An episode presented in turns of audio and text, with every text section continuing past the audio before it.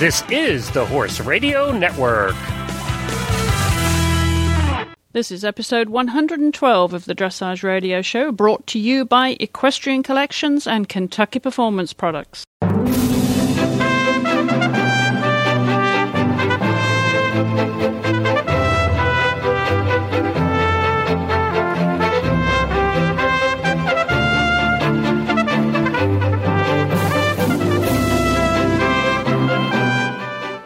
Hello, I'm Chris Stafford. Welcome back to the Dressage Radio Show for another fun episode, which this week I have a really special guest this week who she doesn't know what she's letting herself in for, but she's actually going to become one of our new co-hosts here on the Dressage Radio Show. I'm delighted to welcome JJ Tate. JJ, lovely to have you on the show.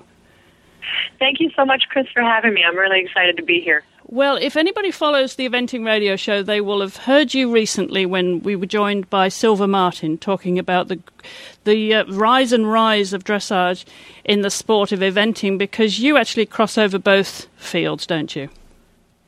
Yes, I have one especially successful student named Allison Springer, who's been working with me for probably almost about 8 years now, and it's been really exciting to see her and her top horse, Arthur, you know, really come together and just really be talented and having those things really come together for them. It's been really exciting.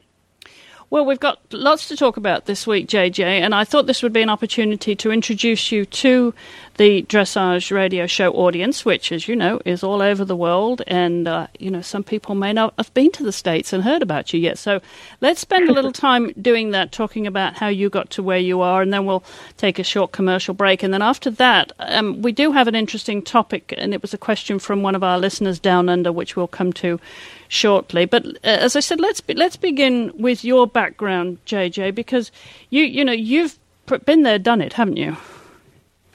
I have. I'm 33, and I'm originally from Fort Atkinson, Wisconsin, which is a very, very small town in the southeastern corner of Wisconsin. So I'm a Midwestern girl, and I started riding when I was 7, and I specialized in dressage when I turned 9. It was just always something that really spoke to me about the partnership that you feel when you ride a horse. And my horse is my best friend growing up. I just adored horses and and have been obsessed since a very, very young age. And just dressage really just was so fascinating to me that you could really think things and have the horse something that big that he would just do what you would ask him to do. I just really was amazing to me, and I've just been obsessed ever since then. So you were the typical horse mad girl, weren't you? Oh my God. As many hours in the barn as I possibly could. You know, and for whatever reason, I thought, you know, cleaning stalls was fun too.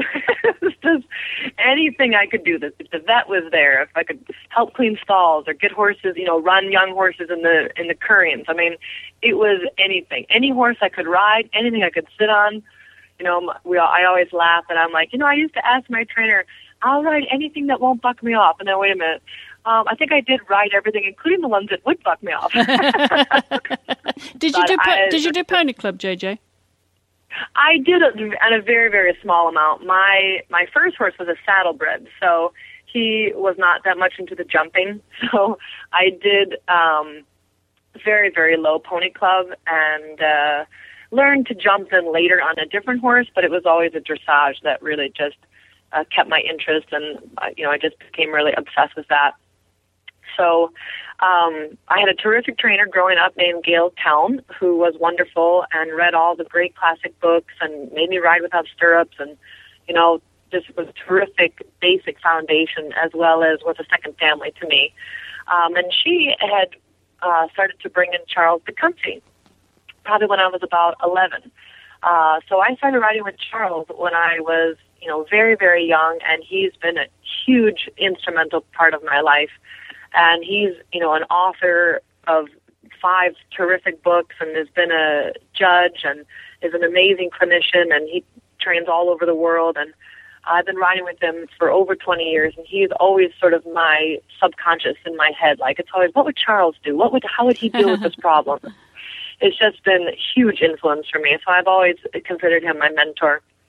And after high school, I Charles de Kunffy organized it for me to go to Hungary, to Budapest, Hungary, to train with Gyula Dallos.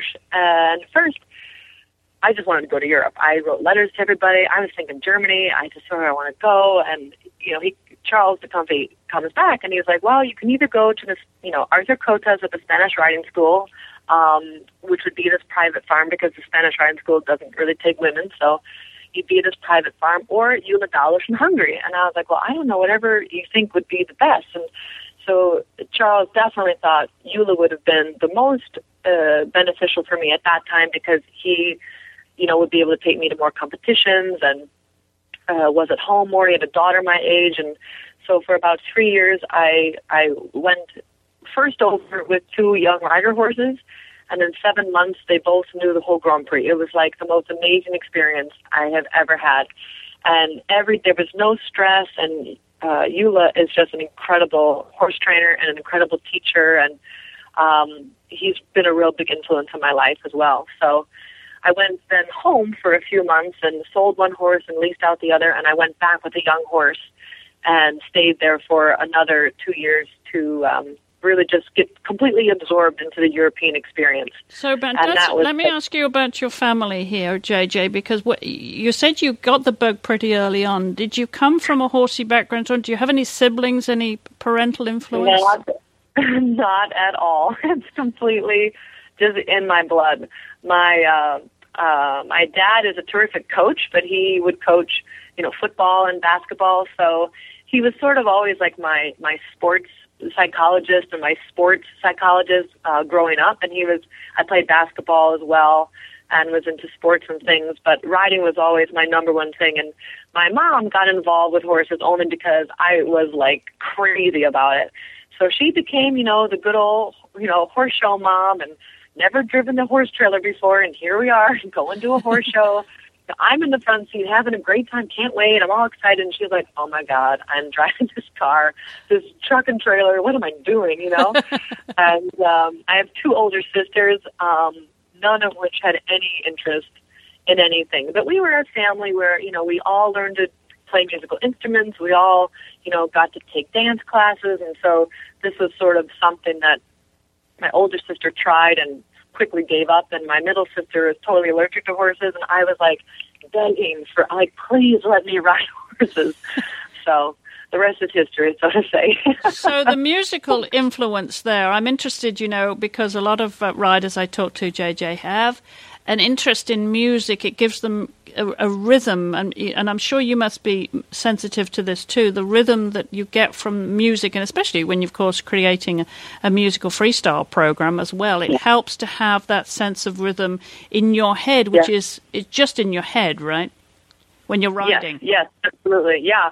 I mean, there was a time in my riding that my first trainer also would just, like, you know, get a metronome and just put it around my neck. And she's like, you need to feel this, that you can create this and be able to have the horse go in this rhythm. And, you know, that was also, I just thought it was a great opportunity growing up to have not only play an instrument, but also dance as well as into the horses. I think that's definitely part of, you know, something that I definitely focus on when I teach, that it's all got to be done inside the rhythm so that the horse can be kept in nice balance. And I think, you know, my music background definitely helps for sure. So, okay, so now I'm going to ask you what your musical taste is now. What do you listen to on your iPhone? Well, I like anything from dance music. I love dancing. I do also like country music. So anything, I like, you know, a little classical music, but I definitely love something with a steady beat and that you can kind of, you know, get dancing to. I love dancing. So you're creating a freestyle then is a whole load of fun for you. Yes. I love freestyles, and I just think that's such a fun expression that you can kind of pick your own music and really try and bring to the audience, you know, your relationship with your horse and the energy that you have together. And I love musical freestyles and, you know, doing public exhibitions. I just think dressage is so beautiful.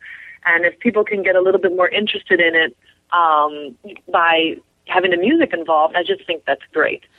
So I could see you on the touchline there when Debbie was coming down the centre line to respect at the World Cup finals when she was really trying to get the crowd behind her. I could see you I started to cry. Yeah. It was amazing. It was amazing. Like, I've been around the sport a long time, and my mom and I always travel to the big horse shows. You know, we've been to the Olympics. We've been to Sydney. You know, we've gone to the World Equestrian Games. Like, my mom and I, it's always like our special trip together to re-inspire, you know, and I'm like, yes, I want to ride on the team, and I want to be like those people, and those horses are incredible, and, you know, that I was moved to tears with that. Debbie and Brentina, that was amazing, and it was just, I'm getting the goosebumps about it now. It was their relationship together, and then that music, and that much energy, it was just such a moment I'll never forget. I know, it was a lot of fun, and it was, as you say, combining all those loves, the music and the horses and getting the beat going. Yeah. Couldn't be better. Okay, well, let's go back to your story then. You went over to Europe for a second time, you said. Yep, to the same place. I went back to Gyula, and at that time I brought a young horse with me, and eventually, after a few months, purchased a Grand Prix horse there that could really, you know, I sort of thought, you know, here's this schoolmaster, and you know, later we found out he was not the best schoolmaster because he needed a little training as well. But I think that's almost every case with the schoolmaster. But I had a young horse, and then we were able to purchase this Grand Prix horse that I thought, here's the best education, you know, and, you know, it's during my apprenticeship, and here's a horse that I can learn from with a great teacher under my saddle and a great teacher on the ground. It was just going to be just a terrific opportunity. So that horse, I was able to compete, you know, all over Europe in the small tour, and then I eventually, when I turned 21, and I was still in Europe, I was able to do my first Grand Prix over there, so that was really exciting to be so young and in Europe and have a wonderful horse that could kind of show me the ropes a little bit, so that was great. So then what happened? I mean, did you ever want to come back to the States? What encouraged you to turn around and come back home? I still wanted to do young riders. I had done young riders 96 and 97 on like my older horse who, you know, wasn't very competitive, but I just thought it was such a terrific program, and I still, you know, I have a, you know, terrific young rider now named Katie Foster who, you know, it's just fun to still be in the program even as I'm getting older now to give back to the youth. I love it.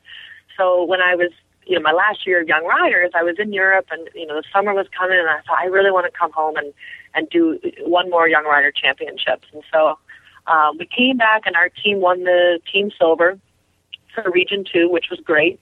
But I had some mistakes, so I ended up, I think, ninth individually. So that was a big disappointment. But that year, I ended up being the top young rider in Grand Prix, so that was sort of kind of exciting, even though I just wanted an individual medal so badly at the Young Rider Championships. But, you know, being the top young rider at Grand Prix was a huge success, too. And looking back, that made me also very proud. Well, I think another time that made you very, very proud was when you represented the States at the World Breeding Championships for young dressage horses in Verden. I mean, that is it, isn't it? If you're into, you know, that's, yeah. That was so, so special. And that was a horse I had since he was 3. So that was just, you know, really special that it was a horse that, you know, we found as a real youngster, and we just believed in him, and he was just such a terrific, his name is Donner Moose.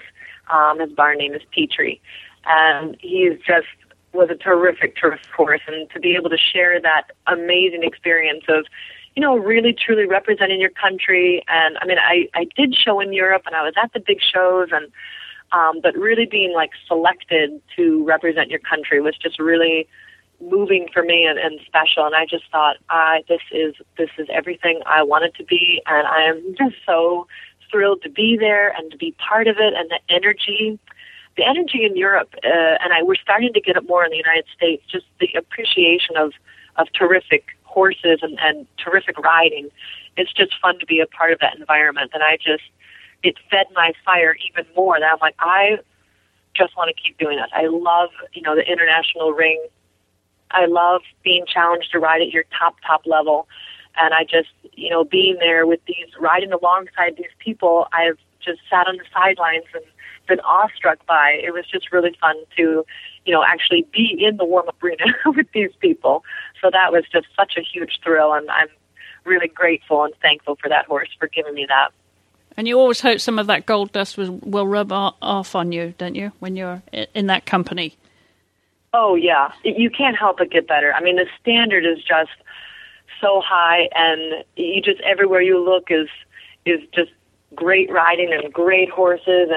And even if it's, you know, your horse can't be exactly like someone else's horse, but to just look at someone that's really flowing and supple, and you can kind of feel that energy in your eye and then sort of take it to your own horse and be like, I want to feel more of that in my own riding, or wow, look at the posture of that, or look at what, like whenever I watch Stefan ride, who I've been lucky enough to start riding with on a regular basis. I mean, just every time, you know, he invites us over to watch him school Ravel when he comes to Florida for the Masters, it's just inspiring to be like, I need to get my hands like that. And just, you know, being around good riding just promotes good riding. So you can't get enough of that. Well, along the way, we should mention that you've picked up the U.S. Dressage Federation's bronze, silver, and gold medals. You've competed 11 horses at FEI now. So, I mean, you've been out there, as I said earlier, been there, done that. And tell us a little bit about what you're doing now. I know you do a lot of clinics, a lot of teaching. Where is your operation now where you base yourself as a coach? I live in Chesapeake City, Maryland, and I run my business, Team Tate Dressage. I run my business out of River Edge West, which is across the street from Scott and Suzanne Hassler, who run River Edge, Maine. And so a couple of years ago, Scott had invited me up here to kind of, you know, be closer to the training and be sort of part of their umbrella, you know, up here of also, you know, great riding. And it was just been such a terrific experience. Scott and Suzanne are just amazing people and, you know, great riders and trainers. And it's just been such a fun thing to be able to be a part of. And, you know, coming from after I was in Europe, I had gone back to Wisconsin and I'd opened up a business, a training business there with my mom and Greta and Van Pell, Greta was also a trainer. So we did that for 7 years, and it was wonderful. It was a terrific place and terrific clients, a lot of whom I still teach to this day. And from there, you know, I sort of would go down to Florida, and I trained a lot with Odette Shimoni down in Florida. And I just got hungry again. I'm like, I really just want to, again, do this at the top sport. And I went to the Robert Dover's Search for the Next American Dressage Star. It was a reality television show, which I took part in. And I ended up being the runner-up, but that was really powerful for me because at the end, you know, Robert Dover, who's been there, done that, been to the Olympics, you know, 5 times, you know, said to me, you know, you're already on your way. You're doing what you need to do, and I believe in you. And that was enough right there to inspire me so much to stop talking about going to the Olympics, and I needed to start making actions to do it. So then that was the summer that I moved out east for the first time, and that was about 5 summers ago. So that's how I originally had gotten to the East Coast. And then for 2 years, I was at Sherry Glickman's farm down near Frederick, Maryland. And then from there, Scott had invited me up to River Edge West in Chesapeake City. So that's where we are today. And what horses do you have in training right now, JJ? Right now, I have a few very special horses. I have one 8-year-old Oldenburg stallion named Rosal. He's probably one of the most talented horses I've ever sat on and ridden. He's just a fantastic mover and has really great technique. He's just been a little bit slow in his development, I think, because he just had so much movement. Sometimes it was a little hard for him to kind of get himself organized, but he's a real shining star, I think, for the future. And then I have another 8-year-old named Fabergé, who I've been riding for Elizabeth Guarisco-Wolf, one of my clients and sponsors from Middleburg, Virginia. We winter at her facility down in Wellington, Florida. And he's just a terrific, it's a Florestan horse, and he is just incredible. Right now, he's ranked, I think, 3rd for the Developing Horse Championships. And 2 years ago, as a 6-year-old, he was a reserve national champion. So he's just been a real special up-and-comer that we sort of, you know, purchased for Elizabeth and sort of, you know, kind of looked at each other like, he's really special. So she's allowed me to ride him and train him and just to see, you know, where you can go. So that's been really exciting. And then, you know, there's just a barn full. I think we've got about 15 or 16 horses at the moment, all of, you know, various ages and different levels, and a couple of sale horses, but those are the few real special ones. Terrific. Well, you keep plenty busy, don't you? So you're going to find some time to come on the show regularly here with me and help me co-host this show. Yeah, that would be great. I would love it. All right. Well, we're going to talk about what exactly a competitive dressage horse is here in just a moment. But before we do, I want to remind you about one of our loyal sponsors here, and that's KPP, Kentucky Performance Products. It's that time of year when your horse will be sweating more and needs some help in replenishing fluids. KPP offers a solution with Summer Games Electrolyte. It was originally created for horses competing at the Olympic Games and is a formulation that's a combination of minerals similar to the levels typically lost in sweat. Summer Games is a concentrated electrolyte that contains minimal sugar and supports normal hydration. Plus, it's palatable and easy to feed. So help your horse beat the heat with Summer Games Electrolyte. And you can find out more about this and all of the KPP products by visiting kppusa.com, or you can call 1-800-772-1988. And you can learn much more about horse nutrition and interact with the KPP experts on their Facebook fan page. KPP is a participating retailer of the Horse World Gives Back campaign. Well, as I said, I'm with my new, soon-to-be co-host here on the Dressage Radio Show, JJ Tate, Jessica Jo Tate. So you just abbreviated it for convenience, did you, JJ? Yes. Sometimes it's just J, JJ, whatever. All right, wonderful. Sometimes if you call me Jessica, I won't answer because it just sounds so strange. I know. It's always, from the beginning, been J or JJ, so it's just kind of stuck. That's what happens, doesn't it? I can't imagine being called Christine. If anybody calls me Christine now, I think, oh, they must not know me, you know? Yeah, exactly. All right, well, we're going to kick off this week, as I said, introducing you to our audience, but also talking about a topic that was sent in to us by one of our regular listeners here on the show, Benjamin Featherstone. He's down in Sydney, and he often writes to us. Benjamin, hi, it's lovely to have you as a regular listener to the show, and you've always got some great ideas that we should be talking about here. And this idea, as I said, Benjamin sent in, and he says, what exactly is a competitive dressage horse? i.e., as you know, I believe in dressage for every horse, but also understand that the qualities of suppleness, natural gaits, balance, etc. are part of the judging. It isn't just an obedience class. A horse with an accurate, correct test isn't going to win over a horse who also has great gaits, etc. It's a good question, isn't it, JJ, because there's so many dimensions to a competitive dressage horse. Yes, I think it's a great question. And, you know, there's just so many different components that go into having a successful test.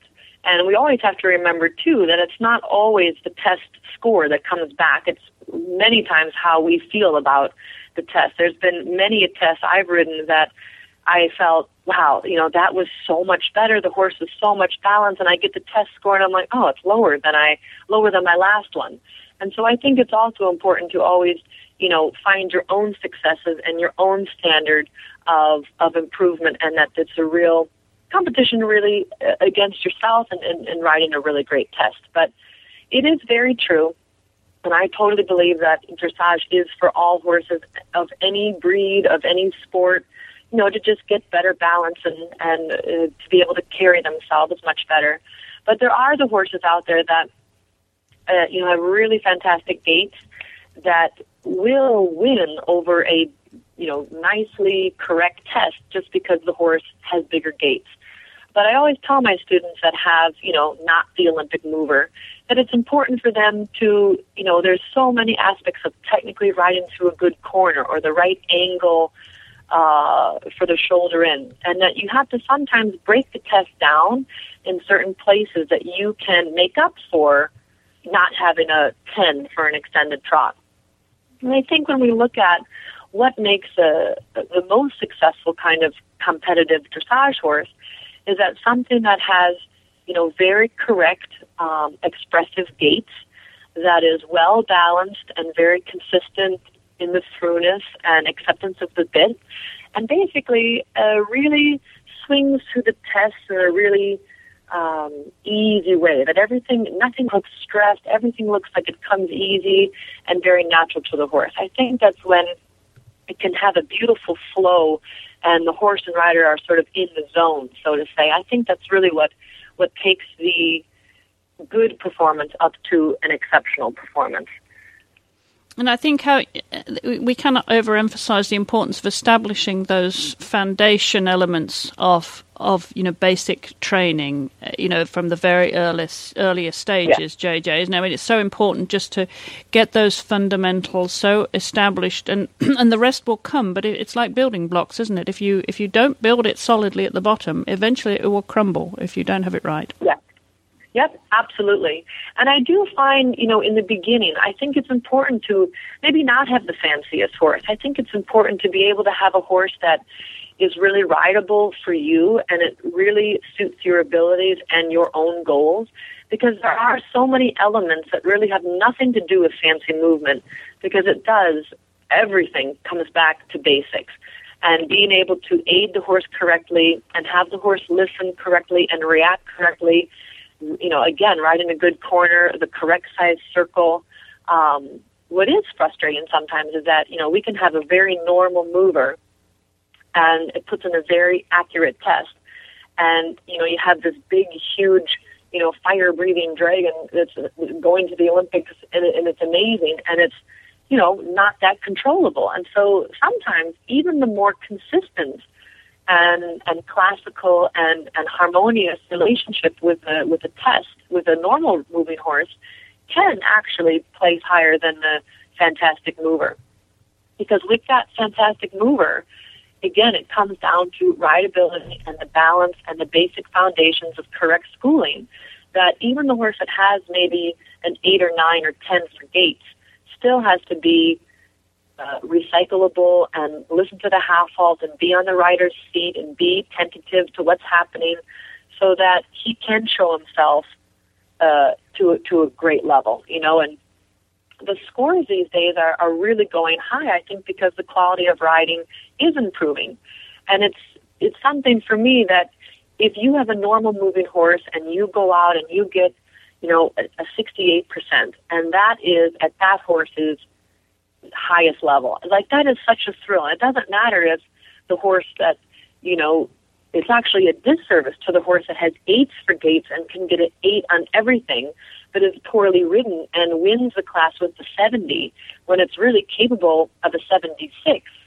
That's almost, disheartening, because that horse, our goal is to always ride each horse up to their own ability, and that each horse can sort of accomplish their own Olympics. And that's not necessarily the actual real Olympics. That could be, I have a really downhill horse by nature, and through my pragmatic work, it really developed suspension in the trot, and now it has a real medium trot. And even though the other horse may, by nature, have an 8, it's a much more exciting thing to be able to make a horse much better through the dressage work. And when we're looking at gaits and we're looking how correct those gaits are, and a horse might be a very flashy mover, it's important not just to look at the front end and how the horse is coming out of his shoulders. There's the back end too, isn't there?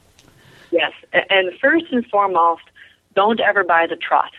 That's something we all get really excited about, like, ooh, the horse is running in the paddock and you should have seen it trot. Oh my gosh, it was snorting and the tail is up and it's all excited and they all look like they're going to the Olympics when, something exciting happens.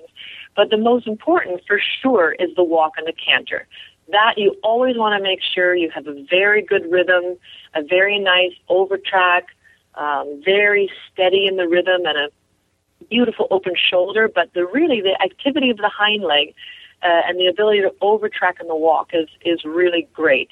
And the canter also has to be, you're just going to be so much farther ahead if you can get, a beautifully uphill balanced canter with a very, again, pure gait. It has to be really true in the 3 beat of the canter and a nice moment of suspension, and feel that way the horse's pelvis moves in the canter is very much related to the collection down the road. So you want to also take a look at that in the canter as well. the trot, you have to sometimes, even with some of the best horses, have a little bit of imagination about where that could go. It's amazing, you know, how a horse trots as a 3-year-old, and then as it starts to develop and the collection really builds the strength of the haunches, it's amazing what that trot can really turn into in the future. And it's important also to not get too excited about what the legs do when they're off the ground. Like, if you watch a horse's hind legs, it's not all the time that the hock, you know, is so high up off the ground. You want to also take a look at what happens when the leg lands on the ground. Does that horse supply bend through its joints? You know, not only the fetlock joint, but the hock and the stifle and the hip.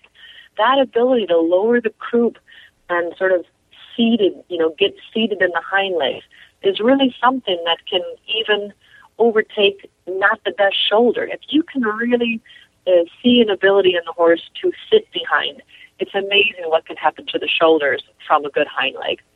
And we also hear about, obviously, how conformation will influence a good PF, or that obviously is an important aspect when you're taking the horse up to that level.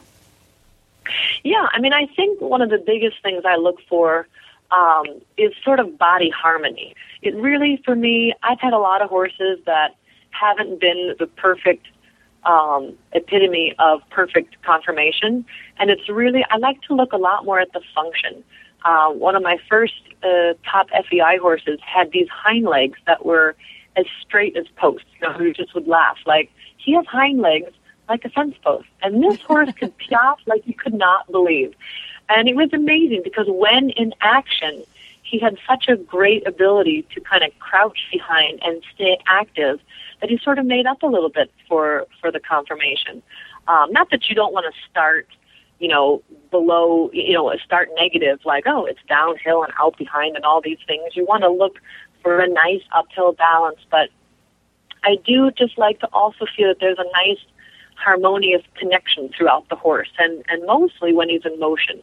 You know, is he balanced, and does he sort of take care of you know, staying in balance in the motion? And I really like to look for that too, not just beautiful lines, because sometimes you can have the horse with the most perfect conformation, and it just is meant to be a briar horse and not really a competitive horse. So I like to look for function as well. I'm sure briars would be delighted to hear that. I have a collection of them. Well, of course you do. You were the horse mad teenager. Of course you have all the briar horses. Exactly. And Barbie never rode well. She always had to ride so crooked. All right, come clean. How many briar horses do you have? Oh God, probably at least 20. Do you really? I was crazy about it. Yep. And one day I'll have them all lined up in my office because I just played with them, and that was all I did. I wasn't riding. That's what I was doing. Were they all made to do dressage? Yes. No, actually, a few of them did jump. All right. Well, I think you've addressed that very well, JJ, and there are so many aspects to it, of course. And I think what would be fun is to have you come back on with Scott Hassler, of course, as you mentioned, a great friend of yours, and someone who, well, who knows the young horse business, the breeding young horse business better than Scott. Wouldn't it be fun to have him on and talk about bloodlines and what to look for in that conformation at an early age, too? Yes, for sure. Scott's been a coach of mine for the last 4 years and been really instrumental in my success at Verden, at the World Championships for young horses, and just bringing along some of my other horses. You know, he coached me at the National Developing Horse and Young Horse Championships. He's just been terrific as an inspiration, as well as a terrific eye on the ground. And, you know, every year we have the Young Dressage Horse Trainer Symposium, this is always such a hot topic of conformation versus function versus what do you look for. And, you know, if you have a horse with a big heart and the willingness to do it, that can sometimes also make up for so much talent-wise. Yeah, and let's not forget temperament as well. They've got to want to do the job and have the work ethic, haven't they? Absolutely. And the, you know, having a little bit of fun in the learning. You know, I just have a really interesting young 5-year-old coming up Royal Prince gelding, and he's so attuned to the rider and wants to please, and it's just such a refreshing feeling to have such an excited student to what do you want me to do next? And that's just an awesome feeling, and whatever kind of package that comes in, that's just always such a great feeling for the rider to have a horse so willing and interested in the work and excited about, you know, doing a good job. That's always so much fun. Wonderful. Well, I look forward to talking about more of that when you come back. And we're also going to, you know, address the age-old classical versus modern dressage theory as well, because I know you're a great proponent. As you said, you've trained with Charles de Kunffy and a lot of the other great European masters, and that importance of reinforcing the classical dressage. So we'll talk about that and any other ideas you've come up with, JJ. You know that you've signed yourself up now. That's great. I can't wait. I've already got my wheels turning about the classical versus competitive. There you go. All right, wonderful. Well, I hope that's been helpful, Benjamin. And if any of you have any questions that you'd like us to address here on the Dressage Radio Show, just drop me a note, chris@horseradionetwork.com. And, of course, if you have any questions specifically for JJ as well, I'll make sure she gets those, and we'll address them here on the show. Well, that just about wraps it up. We've got one other item coming up just after this commercial interlude, and then JJ and I will talk about what we're going to do next here on the show before we leave you this week. And as I said, our commercial interlude here is important in that these sponsors make this show possible, and Equestrian Collections is one of those very valued sponsors here on the Horse Radio Network. And did you know that you can earn points for yourself and your riding organisation of your choice if you visit Equestrian Collections and their reward program? They value customers and support the equestrian community. For every dollar you spend at equestriancollections.com, you will earn 1 point, and each time you accumulate 500 points, you'll receive a $25 rewards gift certificate, redeemable, of course, at equestriancollections.com. And you can collect rewards for your horse to celebrate his special birthday with a $10 rewards certificate that's emailed to you during the month of his birthday and redeemable at Equestrian Collections. Plus, you can find all of your favourite dressage brands like Rompf International, Kerritts, Fitz and Good Rider, all at equestriancollections.com, which has everything dressage for both horse and rider. So check them all out, equestriancollections.com. Equestrian Collections is a participating retailer of the Horse World Gives Back campaign. Well, we're coming now to the regular segment I started here a few weeks ago, and actually on all my shows, which I hope you're enjoying, and it's called Words of Wisdom.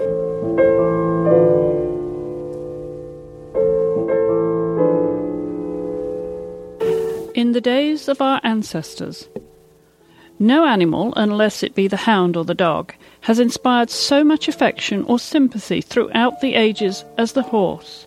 For many centuries it provided the sole mode of transport and locomotion, and even in these days of mechanization it still holds its own on turf, in field, and on the polo ground. It is fairly certain that no other animal has been written about so much as the horse, from the time of Xenophon, himself a practical horseman of deep wisdom, down to Geoffrey Brooke of our own day. Nor has any other animal provided artists of various degrees of merit with so much material for their interpretation of the horse's beauty and the part it played, and still does, in the daily lives of the people. For of all things beautiful in this world, two stand out cameo-like: a woman in all the blush of her ripening beauty, and a horse in all the glory of condition and free-striding action. And further, the horse fits in so well with the typical English character that there is little reason to expound this belief further. One might, with advantage, quote author after author and trace the evolution of the horse from the time when it was no higher than a fox, through medieval days, in war and sport, to the present time. But this has been done so often with voluminous extracts from Julius Caesar, the Venerable Bede and Camden, that it would only prove to be a repetition of well-known facts, many of which have been worn thin by various authors. More to the point is the endeavour of tracing the history of the modern saddle horse and the art of equitation to discover the types of horses our forefathers used. Another point in dealing with this historical side of the horse strikes one when engaged in research that it is how badly our ancestors treated their horses and how curious their ideas of horsemanship and stable management were. This extract is taken from Riding and Horsemanship by William Fawcett, published by Adam and Charles Black in 1935. Well, I'm back with JJ, my guest this week, who actually has been, obviously, as you said, you were an avid reader of all that classical equitation. You probably enjoy these words of wisdom from the old masters. JJ, do you still hark back to the old books? Oh, yes. I just love reading and getting inspired by, you know, just all the old masters. And I actually just had A Way to Perfect Horsemanship from Udo Berger. I just had that on my desk the other day. And it's just wonderful to know that, you know, you don't have to reinvent the wheel. And there's been masters before us that have figured a lot of these problems out already. And it's just wonderful to be able to have those books and be able to look back and see, you know, how to work through an issue or how they did it, and just be inspired in general about the right way to train horses. Well, they're certainly inspirational. And while you're here, JJ, I asked a couple of weeks ago, I asked on the show if anybody knew where it originated, who decided that we should measure a horse by hand. Do you know who did that? If you can answer the question here, write into me. And if JJ can answer, then I'll let you all know right now. But if she can't give us the answer to this, I'm going to ask you again. Write into me, chris@horseradionetwork.com, and let me know. Or post it on our Facebook fan page. And while JJ's scratching her head thinking, now, who was it? I didn't know there was going to be a puzzle at the end of this. There you go. I always put you on the spot as well, JJ. It's a quiz. Yeah, I didn't realize it was a quiz. Oh, yeah, we have a quiz. We often have a quiz here. I do not know. Okay, all right. Well, if you don't know, then I'm going to keep our listeners in suspense. So drop me an email, as I said, or post it on our Facebook fan page and let me know who it was. And it surprised me. As an avid reader of equitation and the classics, I thought somewhere along the line I would have learnt this, and I only picked it up recently. So it was a surprise to me. And it may be a surprise to our listeners. I won't keep them in suspense much longer, but once we get off the air, JJ, I'll let you know, okay? I'll put you out of your suspense. Terrific. All right, well, that about wraps it up this week. But before I go, I want to remind you that I'm still looking for young reporters. If you're out there and you're under 20 years of age and you'd like to come on the show and report on your competition anywhere in the world, we'd love to hear from you. Just write up a little report and give me a call, send me an email, chris@horseradionetwork.com, and we'll talk you through it. We'd love to hear from you. Our website, of course, is dressageradio.com, where you can listen to us there, or you can go to iTunes and update the podcast every week.